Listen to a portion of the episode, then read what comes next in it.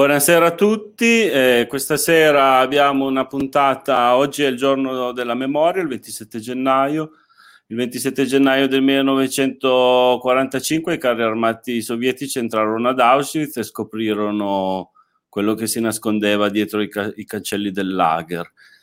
Eh, dal 2005 questa giornata è stata presa come simbolo, insomma, come, come data in cui ogni anno si, si ricorda la, la Shoah, eh, l'olocausto della Shoah, e quindi anche noi, io e Sabrina, come insomma, conduttori di Voci dal Territorio, abbiamo voluto una puntata dedicata alla giornata della memoria.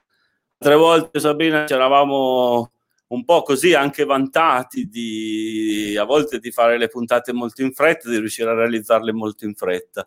Questa volta devo dire che ci siamo preparati molto, ci siamo preparati grazie anche al lavoro che ha fatto Israel con le scuole superiori tortonesi, per cui abbiamo seguito tutta una serie di, di incontri. Eh, che, che, appunto sono, sono stati, c'era anche Giorgio Gatti che è qua con noi questa sera, poi dopo Sabrina ve lo presenterà, si è parlato molto, si è parlato anche del libro della Pisanti, i guardiani del, di Valentina Pisanti, I guardiani della memoria, che è un eh, libro che appunto fa il, fa il, punto, scusate il gioco di parole, su... su, su su, situazione. Su, sì, sulla memoria e su come si ricorda, anche al, alla luce di un ritorno di certe destre xenofobe, non solo in Italia, ecco. Lascio, lascio, la parola a Sabrina che presenta gli ospiti e fa il primo giro di domande. Grazie, buonasera a tutti. Allora, questa sera abbiamo come ospite il dottor Giorgio Gatti, eh, poi abbiamo il professor Giovanni Daglio, abbiamo la professoressa Iside Ponta. Buonasera a tutti. E Donata Boggiasola. Allora, eh, Giorgio Gatti è anche rappresentante Ampi per uh, Tortona, mentre Giovanni Daglio e Iside Ponta per Viguzzolo. E, um, iniziamo da Giorgio Gatti,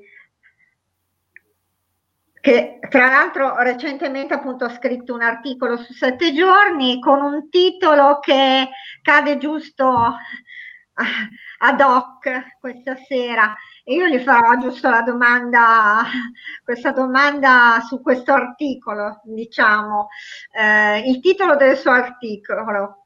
È ancora valido il giorno della memoria? Buonasera a tutti e grazie, grazie per, la, per l'invito che avete fatto all'AMPI di partecipare questa sera. Abbiamo pensato come, come, associazione dei partigiani di sottoporre alla lettura, mh, soprattutto delle scuole medie superiori, il libro della Valentina Pisanti, che è una professoressa dell'Università di Bergamo, che si pone un problema serio, mh, che è questo. Come mai dopo tanti anni di giorni della memoria dedicati a, alla condanna del, del massacro compiuto contro contro le popolazioni ebraiche, contro tante categorie di, di, di, cittadini europei, malgrado questo ricordo continuo e, e presente, stanno ritornando nel nostro continente dei, delle forme diffuse, molto, molto larghe, molto, molto pericolose, di xenofobia e di razzismo proprio. E abbiamo cercato di di diffondere questo volume tra le scuole, c'è stata una discussione a distanza anche molto interessante con la partecipazione dell'autrice e la collaborazione fondamentale dell'Istituto Storico della Resistenza di Alessandria. Brevemente, in modo molto succinto, perché il problema è, è, è molto grosso, molto serio. Intanto, eh, il giorno della memoria, come tutti tutti possiamo vedere, soffre, soffre intanto di un eccesso di, di, di, documentazione concentrata in pochissimo tempo, cioè in, in questi giorni si parla praticamente soltanto uh, del giorno della memoria, di questi ricordi, di questi argomenti, di queste immagini su, su tutti i canali televisivi mh, mm, e anche sui social e, e, praticamente a scuola e ovunque. Questo tipo di, di, di ripetizione non, non, fa bene, sostanzialmente è un eccesso di informazione che è eh, ormai diventato una ritualità, è un rito più che decennale che viene svolto e come tutti i riti eh, uno aspetta che finisca velocemente, come la messa che più è breve e più è bella.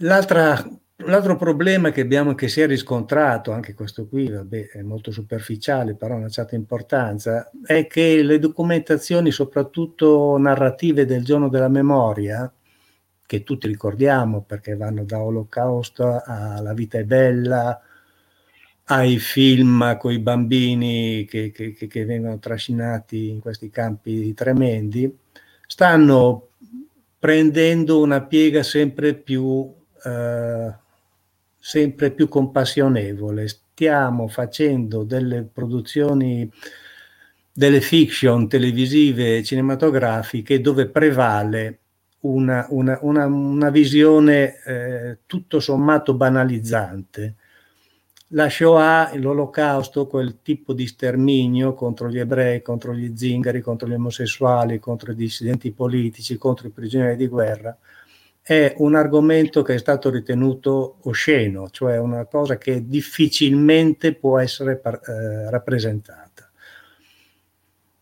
Di quell'argomento rimangono delle rappresentazioni romanzesche e narrative eccezionali come quelle di Primo Levi, ma sono pochissime. In genere si indulge a, a, a resoconti troppo, troppo teneri, troppo compassionevoli. La realtà era molto più dura, la realtà era molto più terribile, la realtà era molto più irrappresentabile. Per saltare tutto il dibattito, arrivare al dunque, quello che è emerso in questi giorni di dibattito è che bisogna riprendere una ricerca storica che dia il ruolo giusto a chi ha sofferto di quelle cose e, e chi invece quelle cose le ha provocate.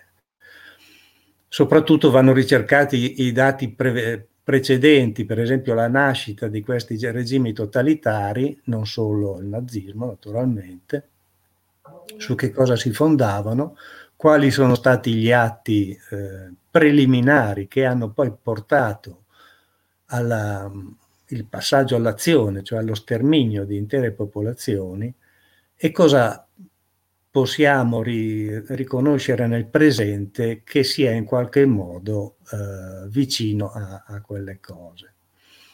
Anche la retorica della memoria, cioè del non bisogna dimenticare, eh, sta diventando quasi eccessiva, ormai sempre, sono sempre le stesse, le stesse, frasi, gli stessi ammonimenti, per esempio quello di chi non ricorda il proprio passato è condannato a ripeterlo, questa è una grossa verità, però sentirselo dire tutti gli anni rimane semplicemente una specie di orazione. L'importante sarebbe, per esempio, recuperare all'interno della nostra storia, quella del, del, della nostra storia nazionale, quei momenti e quei fatti che hanno contribuito a, tipo, a quel tipo di massacro, perché l'Italia, non dimentichiamoci, ma qualche responsabilità in quello che è successo ce l'ha avuta e non è mai riuscita a fare i conti con quella memoria, cosa che per esempio in, nei paesi tedeschi è stato fatto, è stato fatto anche in modo più drammatico, più serio.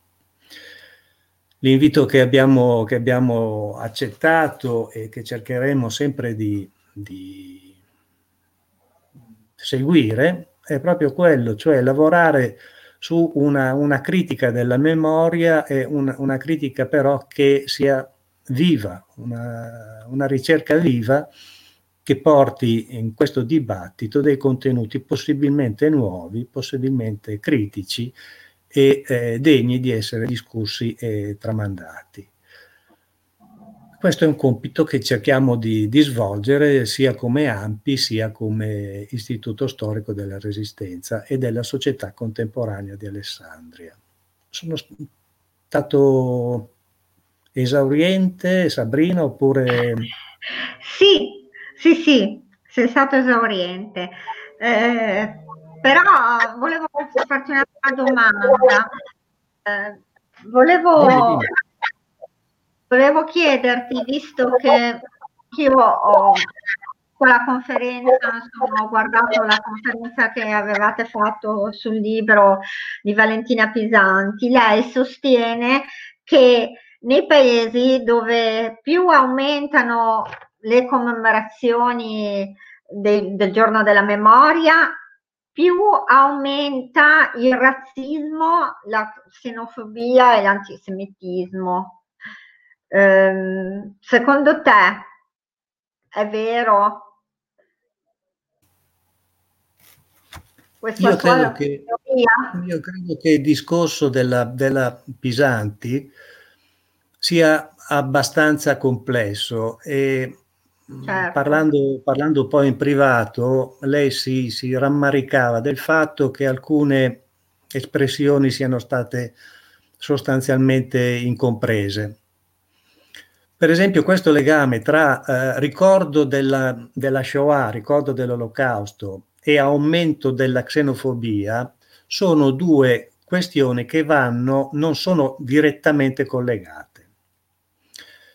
Eh, l'aumento della xenofobia è molto più legato a, ad altre questioni come la crisi economica, uh-huh. Il prevalere di narrazioni, eh, di narrazioni del, del, del quotidiano, di, di, di visioni del quotidiano basate sulla competitività sulla frustrazione della competitività e su aspettare dei risultati che non possono venire da parte di, di diciamo, diff, diffusamente. Il, la, la, paura dello straniero, la paura uh, di chi è diverso, la paura del povero, per esempio, che sono sempre stati presenti in realtà nella nostra società, ehm, si sono cristallizzati proprio a partire dal 2008, dall'inizio della grande crisi economica e che è stata complicata ancora di più dalla pandemia che complicherà eh. sempre di più la, la, la, crisi economica e soprattutto eh, corroderà, eh, indebolirà la, la, base, la base sociale, l'autostima delle persone. Il nazismo è venuto su per quello, è venuto su negli anni 30 dopo una crisi economica devastante e facendo leva sulla paura dei lavoratori tedeschi, del popolo tedesco nei confronti di un nemico che praticamente era invisibile, che non c'era tra l'altro perché gli ebrei in, in Germania avevano la stessa rappresentanza economica di tutte le altre etnie presenti in Germania, ma erano tradizionalmente individuati come ricchi, potenti, cattivi e, e tutto il resto. E quindi è stato fa- relativamente facile eh, eh, additare quell'etnia come responsabile di, de, della crisi e della povertà e della miseria e della frustrazione degli altri tedeschi. E poi è andata come, come è andata. Certo. Altrove, altrove, dove si sono verificati dei massacri e delle stragi del genere, si è seguita sostanzialmente la stessa, la stessa strada. Gli ultimi, gli ultimi, avvenimenti di questi ultimi 15 anni sono riassumibili più su, per motivi sociologici, per motivi di, di, di legati alla crisi economica, legati alla crisi ideologica che, che ci colpisce. Tra l'altro però coincide con questo sforzo di memoria che da solo naturalmente non può risolvere né la crisi economica e neanche la frustrazione di, di, larga parte dei cittadini di tutto il mondo. Pensiamo per esempio all'est europeo dove sono presenti dei, dei, dei regimi tranquillamente sovranisti, abbastanza caratterizzati da vena, da vena xenofoba, eh, la, loro, la loro capacità di scaricare la rabbia sociale verso degli obiettivi eh, ben definiti si vede per esempio oggi in Bosnia, al confine tra la Bosnia e la Croazia, dove una serie di, di, di, di poveri cristi, scusate se uso questi termini, di, immigrati sono, sono fermi nella neve e sono osteggiati ferocemente dalle popolazioni locali. Perché vengono indicati come responsabili della loro, della loro miseria, quando è chiaro come il sole che loro rispetto al, alle situazioni interne di Bosnia, Croazia, Serbia e Macedonia non hanno nessunissima colpa, nessunissimo vantaggio. Ma anche là, come qui, si ritiene che per esempio questi, questi, questi profughi siano soggetti, abbiano tro, troppe cose, cioè si dia loro per esempio troppa minestra calda con quello che, che, che questo può voler dire. Certo, certo. Grazie Giorgio, sei stato molto emozionante. Ci prendiamo poi tempo per fare un po' di dibattito, riprenderemo certo, certo. Eh, va bene, dai.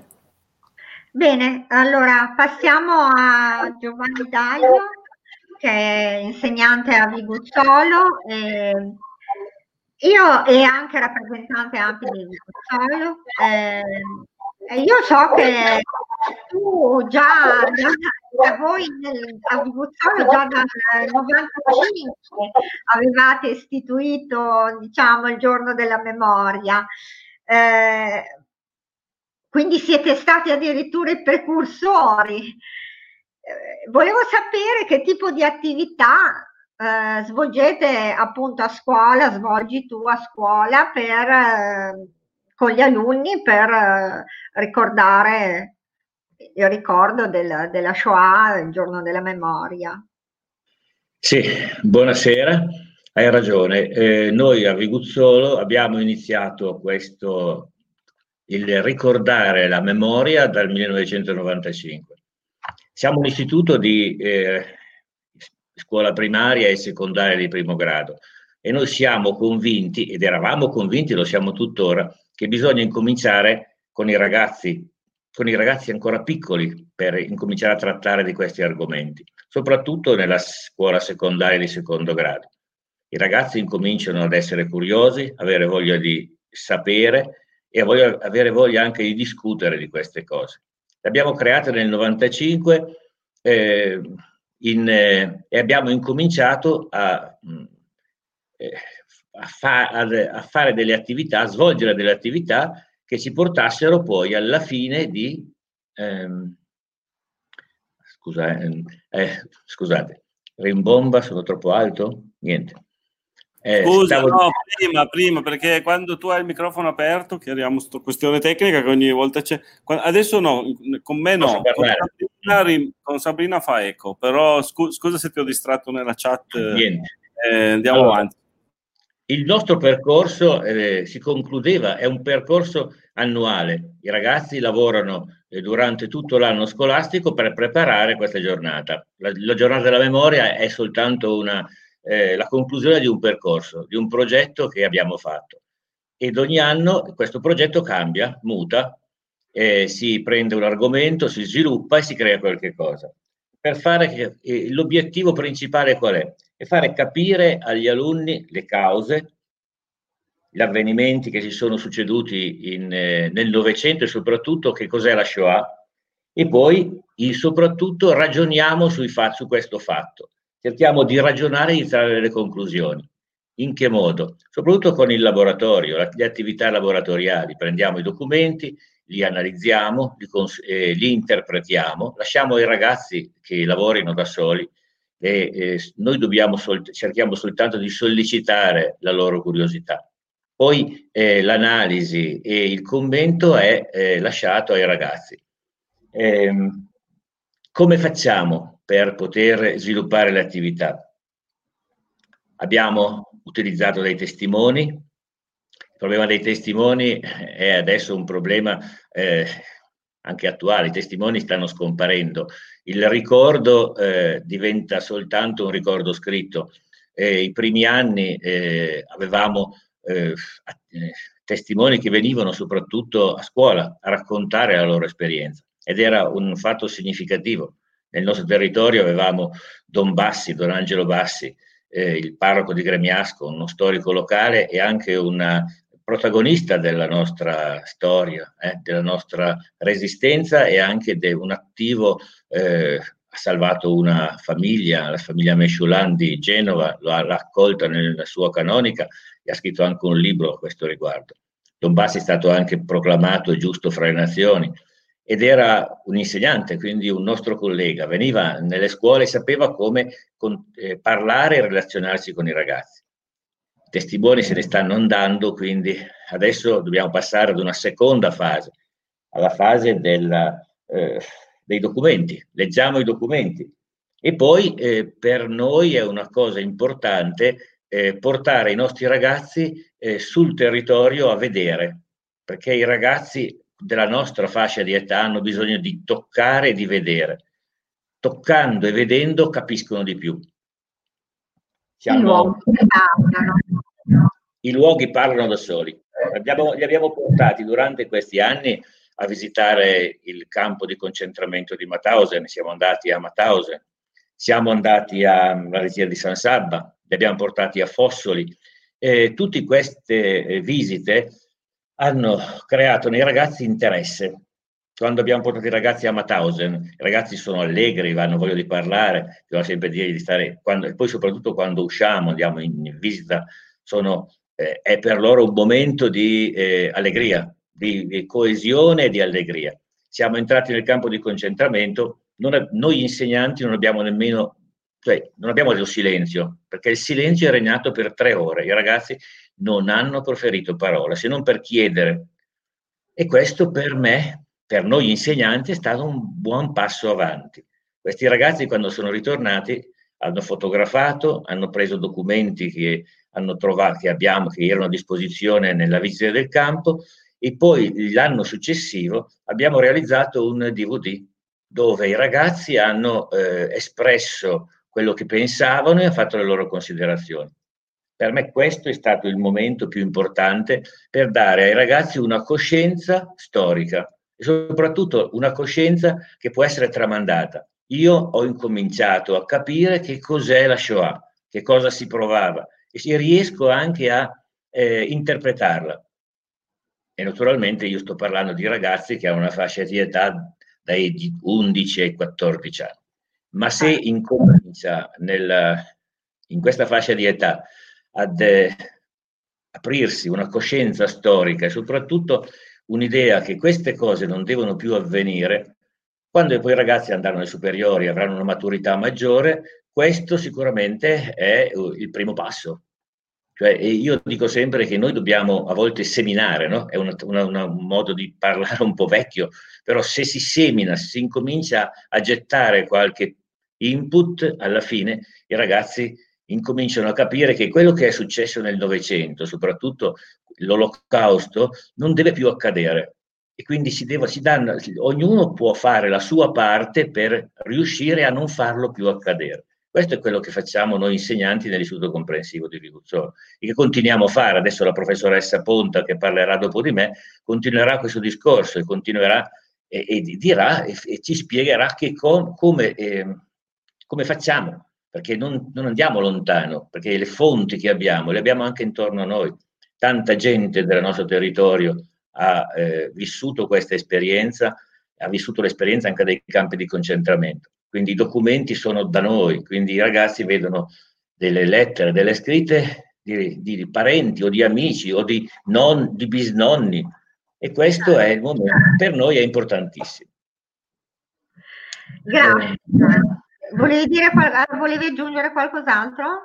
Vabbè, voglio soltanto leggere quello che io sono convinto che i ragazzi devono fare, ma è la solita frase. Ognuno di noi è chiamato a scrivere la storia del suo tempo custodendo la memoria del passato e mantenendo la fiducia in un, in un futuro migliore. Ecco, questa è soltanto una frase. La frase è scritta eh, delle tante frasi che si dicono, ma i ragazzi, eh, l'obiettivo nostro è questo, fare proprio questo con i nostri ragazzi.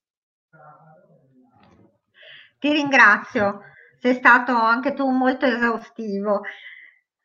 Passiamo, alla, come ha detto Gianni Daglio, alla professoressa Iside Ponta. Ciao Iside. E, ciao Sabrina. Ciao. Allora, anche lei insegna alle medie a Viguzzolo e so che nel 2018 si è occupata di una serie di laboratori eh, sulle leggi razziali. Ce ne vuoi parlare di cosa avete sì. fatto in specifico? Sì, volentieri.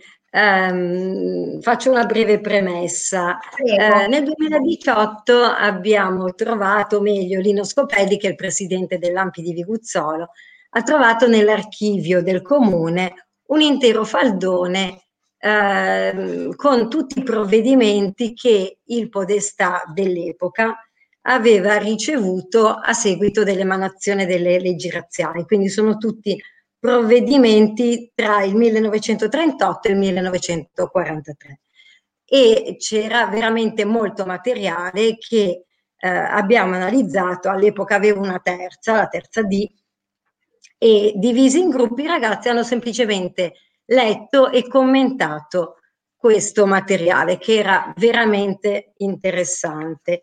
Eh, ho qua l'articolo che poi è uscito sul Quivi Guzzolo, che è la, eh, la rivista che esce ogni anno nel nostro paese, e brevemente leggo le, i provvedimenti più significativi, ma nel senso anche più assurdi, perché c'è da dire che eh, alcuni provvedimenti sono veramente inspiegabili e insensati, come hanno sottolineato i miei ragazzi allora. Uh, ad esempio, le amministrazioni non dovranno più affidare incarichi appalti di alcuna specie a persone appartenenti alla razza ebraica. Restano vietati anche i semplici rapporti di lavoro fra gli appartenenti alla razza ebraica e le amministrazioni. E i miei alunni eh, commentavano il fatto che eh, anche la pubblica amministrazione respingeva, respingeva eh, chiunque appartenesse alla legge, alla razza ebraica, semplicemente per questo motivo, senza eh, altro motivo.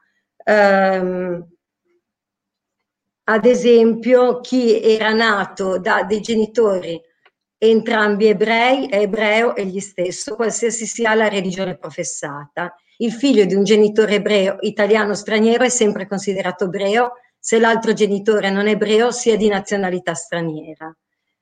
Quindi questi, questo registrare, questo isolare, identificare chiunque eh, fosse appartenuto alla razza ebraica, eh, chiaramente aveva lo scopo di eh, rendere più facile poi i provvedimenti di deportazione, perché erano tutti catalogati, tutti schedati e quindi era facile poi eh, eh, fare i rastrellamenti e, e mandarli nei lager. Eh, ad esempio, anche l'esercito eh, italiano respingeva tutti gli ufficiali appartenenti alla razza ebraica, ehm, rifiutava anche eh, a chiunque fosse ebreo la possibilità di far parte dell'esercito italiano. Ricordiamo che gli ebrei hanno partecipato alla prima guerra mondiale fianco a fianco con i soldati italiani, per cui improvvisamente da italiani, come gli altri, erano diventati ebrei. Eh, e poi ci sono alcuni eh, provvedimenti veramente eh, assurdi e, i miei ragazzi avevano sottolineato questo aspetto. Ad esempio, eh, il divieto di affittare un immobile agli ebrei il divieto di commercio degli indumenti militari, il divieto di esercizio del mestiere di fattorino d'albergo, il divieto di commercio ambulante, eh, il divieto per persone di razza ebraica di comprare o affittare appartamenti senza il consenso del governo e così via. Licenza, raccolta, confezione e vendita di indumenti militari, tutti i provvedimenti tra il 38 e il 43 in cui i diritti civili degli ebrei venivano, come dire, tolti poco a poco. Eh, per addirittura il 22 gennaio 1941 per gli ebrei era negata la possibilità di aiutare la protezione animali. Non è concesso agli ebrei di avere una licenza per aprire una scuola di ballo. Ogni ebreo non può essere amministratore o amministratrice di case o condomini, anche se parzialmente di proprietà ariana. Gli ebrei non potevano commerciare stracci di lana usata e non. Gli ebrei erano autorizzati ad aprire negozi di copisteria, ma solo in casa propria. Gli ebrei non potevano possedere oggetti preziosi e non potevano commerciarli. Eh, il 10 dicembre, un provvedimento particolarmente grave, il 10 dicembre 1943, requisizione delle opere d'arte di proprietà ebraica. È stato disposto il sequestro di tutte le opere d'arte appartenenti ad ebrei o ad istituzioni israelitiche. Quindi, di fatto, i miei alunni avevano commentato che questi provvedimenti miravano principalmente a tre scopi, schedare e catalogare gli ebrei per controllarne gli spostamenti, discriminare gli ebrei vietando loro tantissime professioni, da tutti i lavori nella pubblica amministrazione al commercio di stracci, preservare gli italiani ariani dalla contaminazione con gli ebrei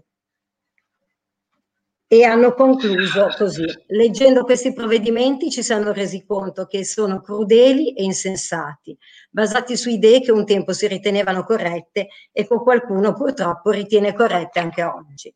Quindi credo che i miei alunni abbiano fatto un lavoro molto interessante lavorando su documenti eh, storici in modo tale che eh, la condanna per, quando, per quanto è accaduto non, non, sia un qualcosa di esterno, qualcosa di dato, dato così per scontato, ma sia il frutto di un ragionamento che c'è stato analizzando dei documenti storici. Grazie Iside. Prego. È stato veramente, veramente molto interessante. Prendo un attimo parola io, stiamo ricevendo tantissimi commenti. Ecco li vediamo magari un attimo dopo per non eh, disturbare insomma i nostri ospiti. Adesso abbiamo ancora Donata Boggiosola che ci racconta l'esperienza invece questa volta col teatro, sempre se ho capito bene con le scuole, ma con il, con il teatro e, e, poi ci riserveremo magari un po' di tempo alla fine per ma anche parecchio, ne servirebbe perché ci sono parecchi commenti e molti interessanti. Bon, ti ridò, ti ridò la parola. Allora, niente, adesso appunto volevo chiedere a Donata Boggiosola che ha la compagnia teatrale Colterneria di Einstein, eh, appunto lei so che come ha detto Claudio già eh, collabora anche con gli studenti eccetera. Eh, volevo che ci, tu ci raccontassi la tua esperienza con eh, questa compagnia teatrale, anche di cosa vi occupate, so che fate anche spettacoli eh, inerenti a questa, diciamo, eh, a questo argomento di oggi, tipo ho visto ad esempio un pezzo dello spettacolo Polvere Umana che avete fatto. Raccontaci un po'. Eh, e anche que- in questo periodo che è un periodo bruttissimo per il teatro in quanto i teatri sono chiusi e gli spettacoli non ci sono. Però so che farete lo stesso qualcosa perché farete qualcosa naturalmente in streaming penso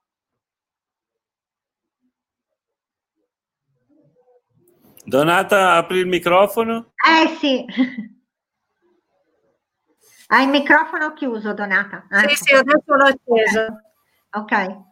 Allora, grazie di ospitarmi e ospitarci come compagnia teatrale, ma anche ospitare la, la rassegna che andrà per le scuole nel comune di Tortona e nei dintorni, la rassegna teatrale che in questo tempo è una cosa veramente eccezionale. Eh, non sarà in streaming eh, perché l'impegno dello streaming è economicamente piuttosto eh, grande.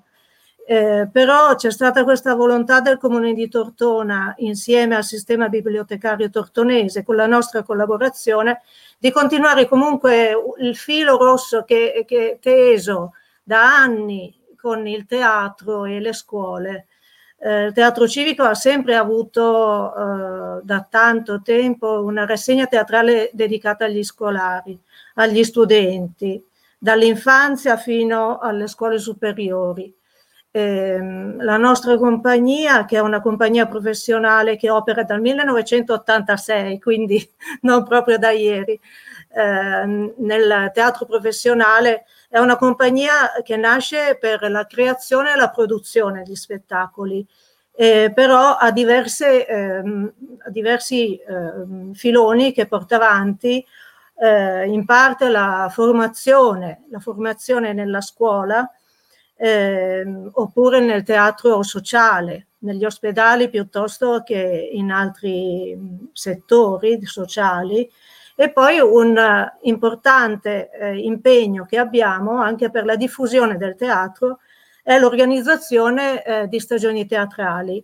Ci occupiamo da, da molti anni del, del, teatro per ragazzi, per i giovani, e quindi eh, abbiamo la, la, l'onore e, e l'onere di organizzare la rassegna teatrale eh, per le scuole di Tortona e del, del Tortonese e anche eh, ad Alessandria, oltre a mh, avere la direzione artistica del Festival estivo di Bonassola in Liguria. Ehm, ecco, allora, quella, la rassegna di quest'anno online, ehm, eh, insomma, vuole, vuole essere la continuità di tutti gli altri anni. E, l'anno passato è stato turbolento, abbiamo interrotto la rassegna teatrale a dicembre, cioè eh, a gennaio, come sapete, e, e, non abbiamo più avuto possibilità di lavorare. E del, del lavoro del teatro lasciamo a un'altra puntata, perché eh, sarebbe certo. sia un discorso molto ampio. Molto ampio. Comunque, a Tortona eh, si, si, è avuta questa rassegna, quindi dalla scuola dell'infanzia eh, fino al, alle superiori, il teatrino di Silvano Antonelli che ehm, offre lo spettacolo eh, Filastrocche, il teatro di Silvano Antonelli. Silvano Antonelli è un grande del teatro ragazzi e molti insegnanti lo conoscono, soprattutto dell'infanzia, perché dedica le sue produzioni ehm, all'infanzia in particolare ed è molto noto in tutta Italia. Eh, per le scuole primarie Cappuccetto Rosso e il Lupo Solitario, uno spettacolo che ha girato l'Italia ed è stato al Festival d'Avignone in Francia e ha vinto il premio di Tornsol eh, a una sezione ecologica. E poi per le scuole secondarie di primo grado, stile libero, e figli della violenza, sulla legalità e la criminalità, che è un altro interessante lavoro sul sociale che abbiamo costruito noi eh, compagnia con gli studenti del Marconi. E poi appunto arriviamo alle superiori e alle terze medie eh, con Polvere Umana e anche un altro titolo successivo, Naufraghi nella tempesta della pace. Polvere Umana, come per ritornare al tema della sera, eh, è dedicato alla memoria della Shoah.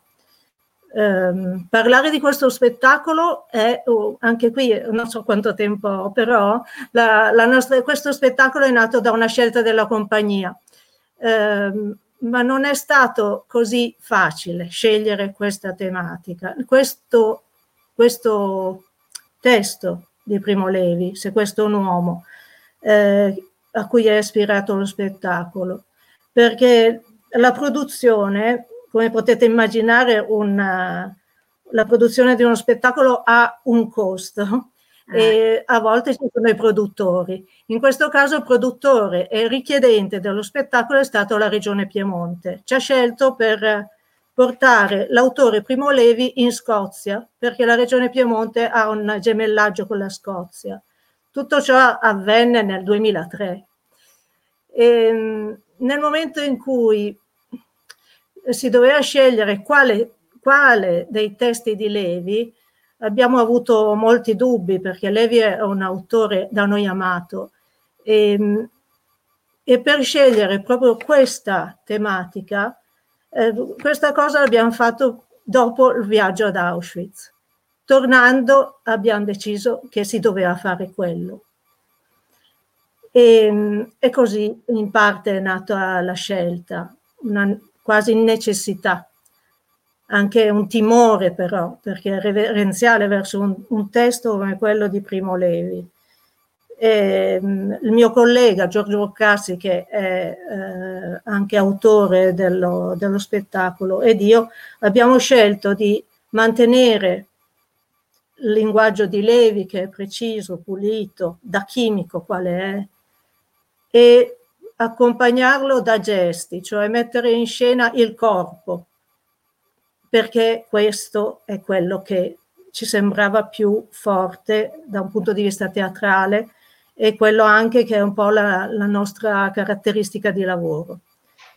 Eh, il, il, lo spettacolo ha, ha, vinto un premio eh, nel 2004 nella sezione miglior spettacolo per giovani italia, dell'ente teatrale italiano di allora e ha girato, gira, girato fino al 2019 diciamo con dei risultati proprio mh, tangibili perché il pubblico è lì e col pubblico parliamo. Eh, ci ha accompagnato spesso eh, in questi spettacoli eh, Tesio, Giovanni Tesio, che è un autore critico e docente universitario, eh, un, um, uno studioso di Levi, l'ha anche conosciuto e intervistato. Insomma, sono stati sempre incontri forti, sia per noi che per i ragazzi, che hanno avuto anche poi un dialogo che ha continuato.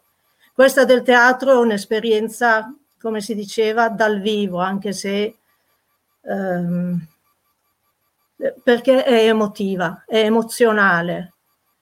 E allora si, si, si, va, si dà una chiave.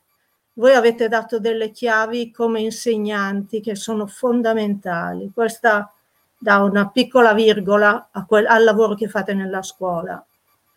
Una chiave, uno strumento per entrare proprio nella, nell'educazione sentimentale quasi nell'educazione emotiva della cosa, anche se non bisogna scadere nella emozione, deve essere più profondo. Non so, mi piacerebbe faceste delle domande.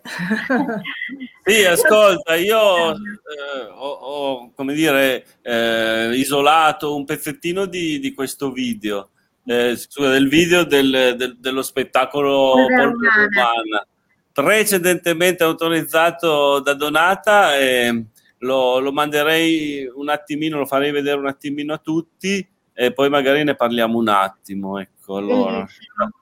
Datemi tempo di organizzare tutto. Che... È molto bello, io l'ho visto, è veramente importante.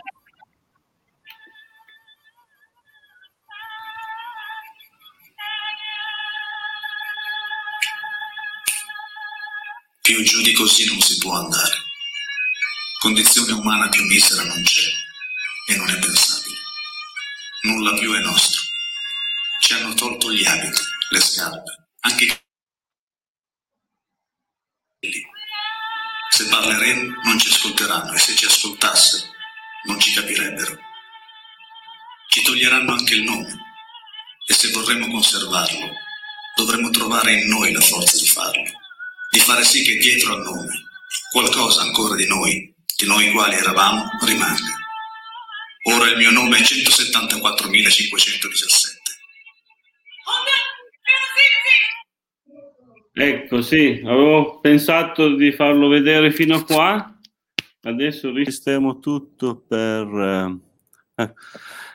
No, questo, questo, pezzo qua è particolare, io l'avevo selezionato guardando, guardando, lo spettacolo, ti faccio i complimenti perché proprio questa gestualità viene fuori. Cioè, ho in mente anche poi, non so chi avrà l'occasione, la fortuna di guardarlo, eh, proprio all'inizio quando voi siete in treno, no? Date molto l'idea anche di questo, di questo viaggio in treno, proprio solo con il corpo effettivamente, perché i testi sono tutti fuori campo. In particolare del pezzo che, che abbiamo visto insieme, eh, mi ha fatto proprio ricordare quando con la professoressa Tasso, vabbè, l'ho già detto a tutti, adesso lo ripeto anche ai nostri spettatori. Avevamo proprio, ci eravamo fermati una mattina, mi ricordo, a, a pensare a questo fatto, no? di come uno arriva nel lager e viene spogliato di qualunque cosa, che anche la persona più miserevole della terra eh, passatemi il termine, insomma, una foto da qualche parte, un ricordo, un, un piccolo oggetto lo può mantenere, mentre invece agli ebrei, appunto, durante la deportazione era, era negato anche questo. Anche il ehm, nome. Anche il nome, addirittura poi il nome, ehm, eccetera. Io sono già stato rincuorato perché eh, da Iside e, e, e, da Gianni soprattutto, perché comunque questo, appunto, questo passaggio di testimone vedo che continua, si continua a riflettere sull'assurdità che a un certo punto è successa in Europa, è successa anche in Italia, insomma. Bon, se, se ah, volevo aggiungere che ieri sia io che Gianni abbiamo fatto vedere proprio polvere umana ai nostri ragazzi. Ah, bello. Sì, sì, infatti. E sono, mi ha colpito molto il loro atteggiamento, erano molto incuriositi eh, molto silenziosi, hanno apprezzato davvero tanto. È molto toccante. Esatto, sì, sì, L'ho anche un modo... io e devo dire che è molto toccante, molto... Sì, sì, sì, molto bello. Molto bello, sì. Io volevo solo, sono, sono... volevo solo aggiungere una cosa, l'importanza, l'importanza del silenzio, perché eh, le pause il pensare quando c'è, dopo uno spettacolo del genere, quando i ragazzi rimangono in silenzio, vuol dire che pensano e che cercano di ragionare su quello che hanno visto. I nostri ragazzi, quando hanno visto questo spettacolo, sono rimasti in silenzio per alcuni minuti, hanno pensato. E questo è per me un obiettivo importante. Un obiettivo raggiunto, diciamo, quindi del resto sono cose così così scioccanti che credo che, che veramente nessun essere umano col senno di poi, per carità, perché poi è un attimo, eh, o, o, non è un attimo, ma c'è, c'è il rischio di ricaderci, visto, visto, appunto anche quello che sta succedendo ai giorni nostri, è, è, sempre, è sempre, presente, però... Eh, Siamo sempre sul filo del rasoio comunque sono son cose che, che, se raccontate veramente fanno venire la pelle d'oca ancora, ancora oggi, insomma. Su quanto il ricordo sia, stia sfumando, su quanto poi adesso siamo in una fase storica anche particolare in cui gli ultimi testimoni oculari si contano ormai sulle dita di due eh. mani e, e tra poco non ci saranno più. Ecco, quindi eh, sono importanti i documenti, ma anche i luoghi, per, come dicevo prima, sì, i luoghi parlano. I luoghi, esatto. I testimoni non ci saranno più, ma i luoghi rimarranno. Questa è un'osservazione che avevamo fatto e poi comunque sì, togliere la polvere del tempo e mantenere appunto pulito questo ricordo. Il pericolo, il pericolo, è che eh, la Shoah diventi un, soltanto un qualcosa che c'è su un libro come eh, il Risorgimento, come un altro avvenimento della storia, cioè che la Shoah, la Shoah si trasformi in un avvenimento, un semplice avvenimento storico. E questo è il pericolo che può immediato, immediato mancando il, eh, i testimoni, mancando eh, un'interpretazione esatta, diventa un avvenimento storico come tanti altri. E questo non deve accadere. No, infatti, perché... Vabbè, il discorso è più ampio. Nei commenti vi metto anche Volevo, tutto il materiale volevo, che... Aspetta, eh, prima di far vedere i commenti, volevo chiedere una cosa, magari a, Gio, a, Gian, a Giovanni Daglio, no? Eh, a, nelle conferenze, che, nella conferenza di ieri, mi sembra, qualcuno ha parlato di inserire il tema della Shoah nell'educazione civica. Tu cosa ne pensi? Potrebbe essere un'idea anche questa? Sì, per è un modo, per me sì, è un'idea per ampliare e per poter dare la possibilità al, alla Shoah, ecco, trasformiamola in un argomento, in qualcosa di concreto, la Shoah di non morire. L'educazione civica può mantenere vivo questo, questo avvenimento, questa, questa, questo disastro che c'è stato nel Novecento e che non, cioè io continuo, continuo a dire delle frasi costruite, ma che non deve ripetersi. Quindi i ragazzi devono capire che queste cose sono avvenute perché qualcuno gli ha, lasciate, gli ha, gli ha, gli ha dato la possibilità di, di avvenire. non, deve, non devono più ripetersi. Quindi l'educazione civica in modo trasversale può essere un valido aiuto per, per questo, per questo obiettivo. Questo sì. Sì, sì perché poi alla fine, dando, dando, dando, un po' di numeri, no? di, eh, il partito fascista, che poi è quello che in Italia è stato responsabile di questo di questa cosa, insomma, eh, era costituito da un 10% della popolazione, partiti, cioè, insomma, gli, gli, attivisti del partito fascista erano il 10%, i simpatizzanti non arrivavano al 30%, è stato il restante 70% della popolazione che non aveva particolari simpatie, anzi, magari non vedeva neanche tanto di buon occhio, ma vuoi per la paura, vuoi per il benefreghismo, vuoi per chissà cosa, questo 70% non si è imposto e si è fatto praticamente mettere i piedi in testa da un 10% o se vogliamo un 30%, cioè eh, la maggioranza silenziosa quella volta è stata troppo in silenzio probabilmente. Sì, ma l'indifferenza, bisogna stare attenti all'indifferenza. L'indifferenza intanto non tocca a me, è già capi- è capitato allora e può capitare anche. Il pericolo di adesso è questo. Io ho visto una trasmissione, delle tante trasmissioni che danno in questi giorni eh, alla televisione di Canale 5, dove si parlava, si faceva un elenco di parole importanti. In questo elenco c'era l'indifferenza, il pericolo dell'indifferenza. L'indifferenza di allora può essere anche un'indifferenza di oggi. Eh. Sì, perché poi alla fine è facile nascondersi, voltare la, la faccia dall'altra parte. La cosa più facile, girarsi dall'altra Lo parte. Lo vediamo anche tanto in questo periodo, eh? Lo vediamo anche tanto in questo periodo. Sì.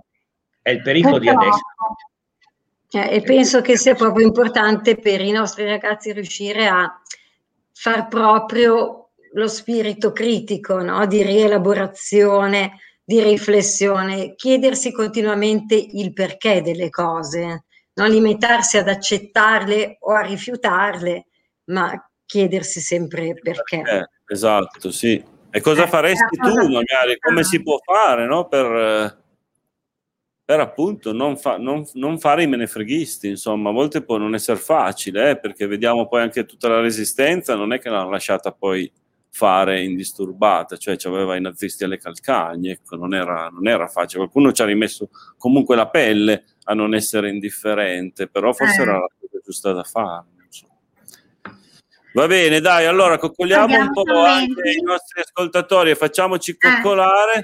Da innanzitutto Alessandra d'Alessandria, che è stata la prima, vince il premio prima commentatrice della settimana. Ciao Alessandra. Ciao. Buonasera. Buonasera anche a Emanuela Potter e a Maria, Maria Guagnini. Ciao Tere. Buonasera Maria Elisa Cavanna. Mariangela da Milano ci invita ad andare a firmare per una legge per rifugiati, eh, scusi, i rigurgiti di fascisti. Del fascismo e razzismo. Ecco, leggi tu Sabrina, che io senza occhiali sono un disastro. Okay. Giusto saluto. Isabella Marini ci saluta, buonasera. Roberta Ferraris dice non dobbiamo mai dimenticare il passato né mai essere indifferenti a quello che ancora permette agli uomini di sentirsi superiori ad altri uomini. Giustissimo, Giustissimo. Roberta. L'Associazione Culturale Viguzzolese ci saluta, buonasera a tutti. A Viguzzolo di casa questa sera. Certo. Cinzia Rescia, anche lei di Viguzzolo, molto bello questo impegno dell'Istituto di Viguzzolo. Grazie eh, allora, Cinzia. Oggi ragazzi, appena rientrati da scuola, mi hanno chiesto se mi ero ricordata di fare un minuto di silenzio. Noi eh, non l'abbiamo eh, fatto neanche noi. Fatto. Parliamo un'ora, anziché fare un minuto di silenzio parliamo eh, un'ora. Vabbè, però allora, a Viguzzolo io ho sempre dato Ah, no, ah, Viguzzolo, ah, io ho sempre chiamato Viguzzolo. Vabbè. Interessante e lunghissimo scritto eh. che vi copre completamente. Esatto, esatto. Buonasera signore, il tema è di fondamentale importanza direi e sono pienamente d'accordo sul fatto che sia risolutivo e costruttivo partire proprio dai giovani, i quali saranno poi il futuro. Solo toccando con mano possono comprendere appieno i valori di base per non cadere a loro volta in atti inconsueti come quelli dell'olocausto. Una vergogna inconcepibile senza giustificazione alcuna. Complimenti chi come voi, a chi come voi lotta quotidianamente crede nei ragazzi. Beh, grazie, grazie. grazie a nome anche, anch'io. Anch'io sono con i ragazzi ogni giorno. Ciao eh. Donata da Mariangela da Milano e qua Sergio, il nostro, Sergio, il nostro, il nostro cantore poeta.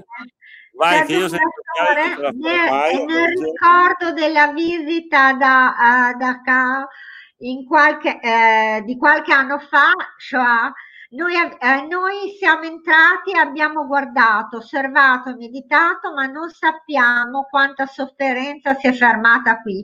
Avvertiamo qualcosa, un brivido d'angoscia davanti e dentro agli edifici, industria di dolore, fabbrica di morte voluta, scempio dell'umanità. Riecheggiano le grida, sono urla di dolore, dignità negata, disperse da molti anni nel, eh, senza alcuna interruzione. Quelle urla rimbalzano e lo fanno per l'eternità, onde di triste, triste e, e, poi qua si ferma perché ce lo, le, lo, leggeremo poi su Facebook perché esatto, perché è lunghissimo eh. Marta Sassi, complimenti, complimenti a Iside e io sono sempre un po' invidioso eh, quando fanno i complimenti agli altri eh, esatto. il mio caratteraccio. Riescia, bellissimo lo spettacolo Polvere di Stelle Anca Pavel, nostra amica, sarà doloroso dirlo, ma la democrazia e la libertà non sono scontate. Dobbiamo ancora difendere questi valori ogni giorno. È, è vero. È verissimo. vero. Mariangela da Milano, in Germania è stato fatto un lavoro di documentazione e divulgazione molto più approfondito e serio. Ci sono questi memoriali, non monumenti, che puntano proprio sulla dimensione emotiva. Il silenzio dei ragazzi è questo, emotività allo stato puro, vero. Anche Mariangela da Milano ha una certa esperienza con i ragazzi. Eh, assolutamente, è una professoressa. Poi c'è Alessandra d'Alessandria che ci fa Va bene. Ivana Ciao Ivana Boldrin, buonasera a tutti e un saluto in particolare a Donata. Condivido le sensazioni ed emozioni di Sergio Muratore. Ho visitato un campo di concentramento, si respira ancora l'aria di allora. È vero perché anch'io ho visitato la resiera di San Sape quando sono entrata veramente. Non si può non sentire sulla propria pelle quello che è successo tanti anni fa. Quei luoghi sono proprio, parlano da soli, eh, parleranno per sempre. Sì, almeno i luoghi quelli sopravviveranno alle persone ancora per un Assolutamente. po'. Sì. Come Bisogna già detto. Far sopravvivere i luoghi, questi luoghi, farli visitare.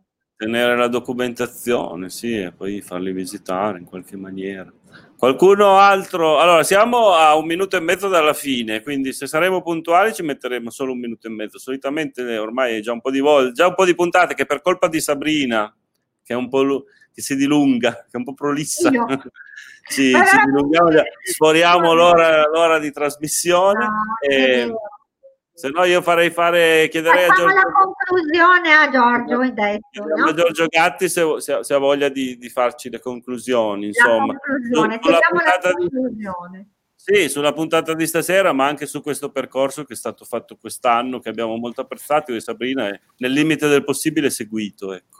Esatto. Sarò brevissimo allora perché con un minuto le conclusioni non importa se fuori ma io sono felice che abbiamo parlato Iside e Giovanni e Donata perché hanno portato tre contributi determinanti che hanno dimostrato comunque che il giorno della memoria può essere un'occasione di ricerca, di, di, di, di pensiero e di arricchimento soprattutto per quelli che partecipano a qualunque delle, delle iniziative che sono state ricordate. Mm, credo che non si possa uh, insegnare il protagonismo ai ragazzi, credo che non si possa diffondere eh, il coraggio tra, tra, tra, le persone, insomma, cioè, come diceva quel, quel, quel, scrittore milanese, se uno il coraggio non ce l'ha non se lo può dare. Però alcune cose evidentemente, come stasera è stato ricordato, si possono fare. Io credo per esempio che una chiave eh, di, di, di, prosecuzione dell'intervento su, su, sulla Shoah e sui contenuti di, di, quello che la Shoah è per esempio nelle parole di Liliana Segre, sia la lotta contro il bullismo. Cioè il bullismo è un comportamento diffuso, presente nelle scuole, presente tra i ragazzi, presente sui social, presente nella società, che va ricercato e indicato come vergogna personale, vergogna collettiva. Il legame tra, tra un, un, tema del genere e, e, e, il nazismo non è diretto, ma è, secondo me, evidente. No? Si parte sempre dalla prevaricazione del debole. Si indica il debole che non può difendersi come responsabile del male generale. E questa è una chiave che va assolutamente eh, denudata e, e colpita. Penso comunque che la, già la discussione di questi giorni, cioè a me ha fatto molto bene perché mi ha dato l'impressione di, di persone che, che, fanno ragionare, che fanno lavorare la testa e si impegnano in quello che credono. Grazie, grazie della trasmissione e cerchiamo di trovare modi e metodi per andare avanti. Grazie, grazie, grazie, grazie, grazie, a tutti i nostri ospiti.